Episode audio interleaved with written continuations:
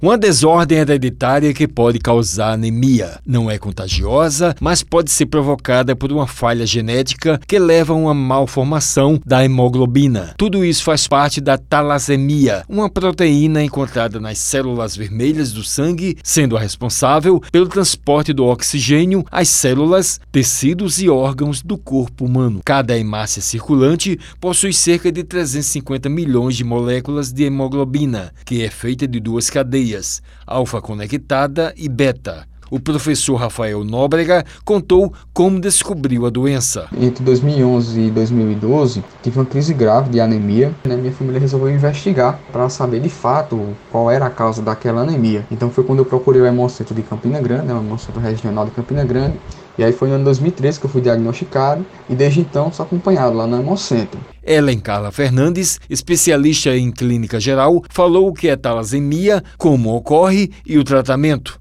A talassemia é uma doença que cursa com alteração na hemoglobina. Ela ocorre através da transmissão de genes defeituosos dos pais para os filhos e o tratamento dela é feito através de acompanhamento com um especialista, com exames repetitivos, acompanhamentos, realiza-se a transfusão. Alguns desses pacientes também precisam fazer uso do quelante de ferro, que a gente chama. A médica ressaltou que é uma doença doença herdada e que transmite para os filhos. A doença ela é herdada, existem nos pais e são transmitidos para os filhos. A criança quando nasce vai fazer aquele teste do pezinho, que é chamado de teste de triagem neonatal, para detectar alterações, entre elas a doença falciforme ou a talassemia ou outras doenças. Ela passou orientações e acompanhamentos importantes.